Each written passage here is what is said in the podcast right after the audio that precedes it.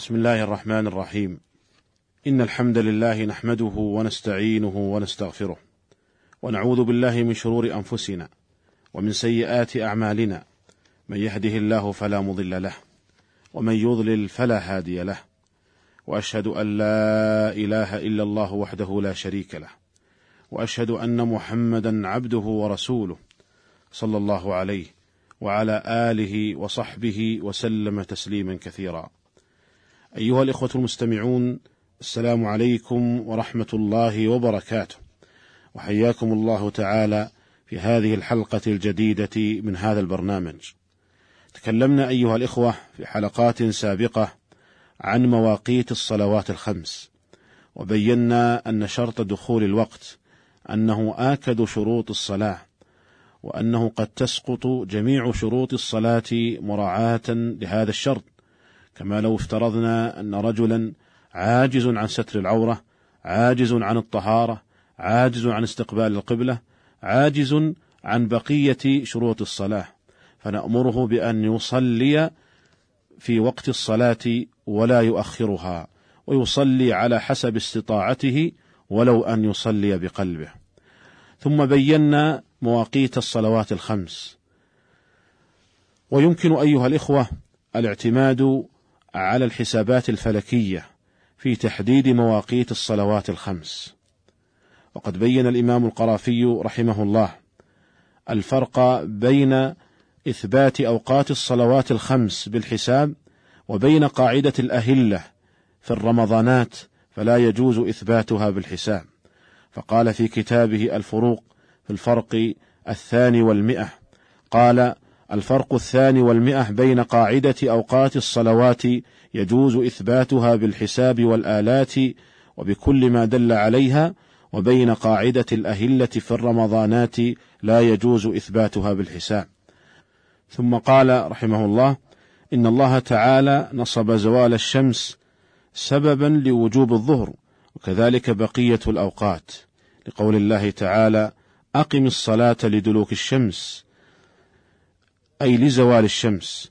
وكذلك قوله تعالى فسبحان الله حين تمسون وحين تصبحون وله الحمد في السماوات والأرض وعشيا وحين تظهرون. قال المفسرون هذا خبر معناه الأمر بالصلوات الخمس في هذه الأوقات حين تمسون المغرب والعشاء وحين تصبحون الصبح وعشيا العصر وحين تظهرون الظهر. والصلاة تسمى سبحة. ومنه سبحة الضحى أي صلاتها. فالآية أمر بإيقاع هذه الصلوات في هذه الأوقات. وغير ذلك من الكتاب والسنة الدال على أن نفس الوقت سبب. فمن علم السبب بأي طريق كان لزمه حكمه. فلذلك اعتبر فلذلك اعتبر الحساب المفيد للقطع في أوقات الصلوات. وأما الأهلة فلم ينصب صاحب الشرع خروجها من الشعاع سببا للصوم بل رؤية الهلال خارجا من شعاع الشمس هو السبب فإذا لم تحصل الرؤية لم يحصل السبب الشرعي فلا يثبت الحكم. ويدل على أن صاحب الشرع لم ينصب نفس خروج الهلال عن شعاع الشمس سببا للصوم قول النبي صلى الله عليه وسلم صوموا لرؤيته وأفطروا لرؤيته.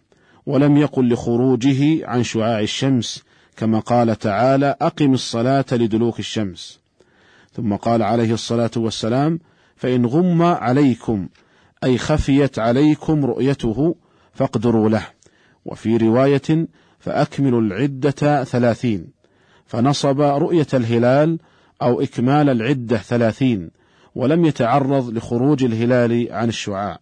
فهذا يدل على أن هناك فرقا بين قاعدة أوقات الصلوات فيجوز إثباتها بالحساب وبين قاعدة الأهلة في الرمضانات فلا يجوز إثباتها بالحساب وبناء على ذلك نقول إنه يجوز الاعتماد على الحسابات الفلكية الصادرة عن أهل خبرة وأمانة يجوز الاعتماد عليها في تحديد مواقيت الصلوات.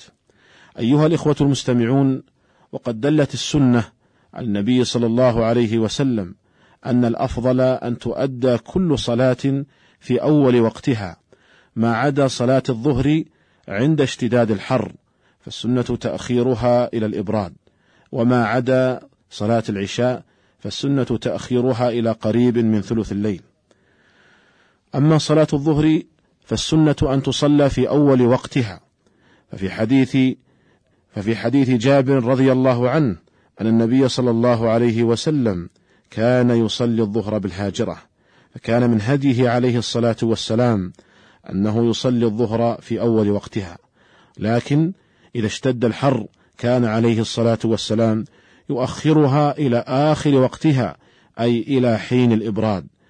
وقال إذا اشتد الحر فأبردوا بالصلاة فإن شدة الحر من فيح جهنم.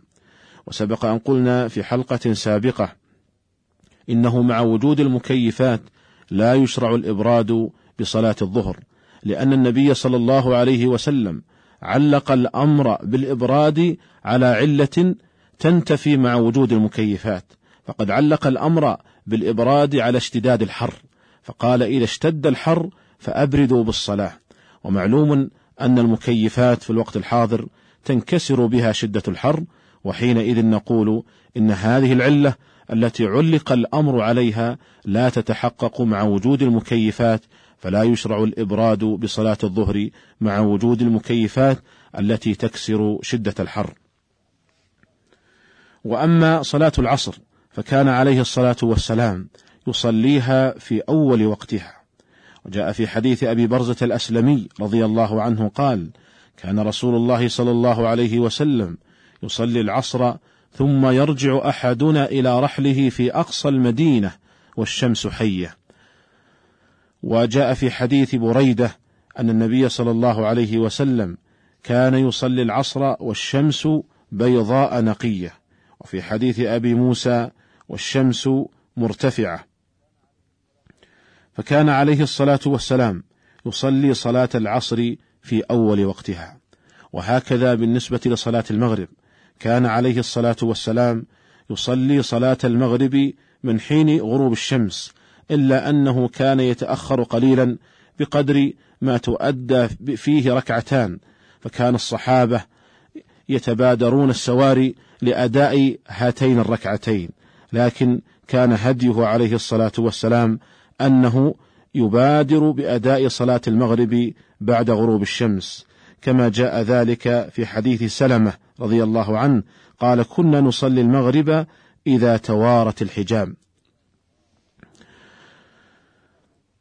وفي حديث رافع بن خديج رضي الله عنه قال كنا نصلي المغرب فينصرف أحدنا وإنه ليبصر مواقع نبله. وأما صلاة الفجر فكان عليه الصلاة والسلام كان يصليها بغلس وكان يصليها في أول وقتها بعد التحقق من طلوع الفجر من حين أن ينشق الفجر فيصلي عليه الصلاة والسلام صلاة الفجر. فكان جاء, جاء في حديث أبي موسى فأقام الفجر حين انشق الفجر والناس لا يكاد يعرف بعضهم بعضا. وكان عليه الصلاة والسلام يدخلها بغلس. وجاء في حديث رافع بن خديج كان ينصرف من صلاة الصبح والناس يعرف بعضهم بعضا. فكان يصلي صلاة الصبح مغلسا ويخرج منها وقد بدا شيء من الإسفار. وبهذا جمع الإمام ابن القيم رحمه الله بين صلاة النبي صلى الله عليه وسلم الفجر بغلس وبين حديث أسفروا بالصبح فإنه أعظم لأجوركم. قال كان عليه الصلاة والسلام يدخل صلاة الفجر مغلسا ويخرج منها حين الإسفار. وأما صلاة العشاء فكان عليه الصلاة والسلام يستحب تأخيرها. جاء في حديث جابر والعشاء أحيانا يقدمها وأحيانا يؤخرها. إذا رآهم اجتمعوا عجل وإذا رآهم أبطأوا أخر. وجاء في حديث أبي برزة كان يستحب أن يؤخر من العشاء.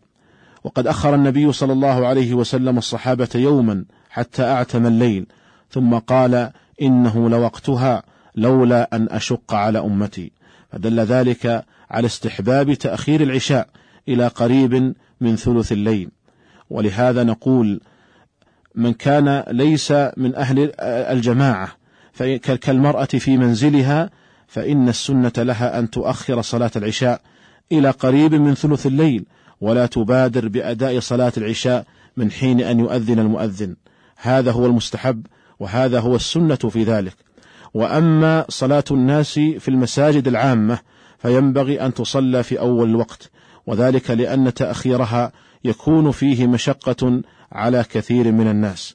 وقد كان النبي صلى الله عليه وسلم يراعي هذا المعنى فكان لا يؤخر صلاة العشاء خشية المشقة على أمته وكان يقول لولا أن أشق على أمتي لأمرتهم بأن يصلوا في هذا الوقت أو كما قال عليه الصلاة والسلام وكان عليه الصلاة والسلام يكره النوم قبل العشاء والحديث بعدها وذلك لأن النوم قبلها ربما يفوت صلاة العشاء فتفوت صلاة العشاء بسبب هذا النوم.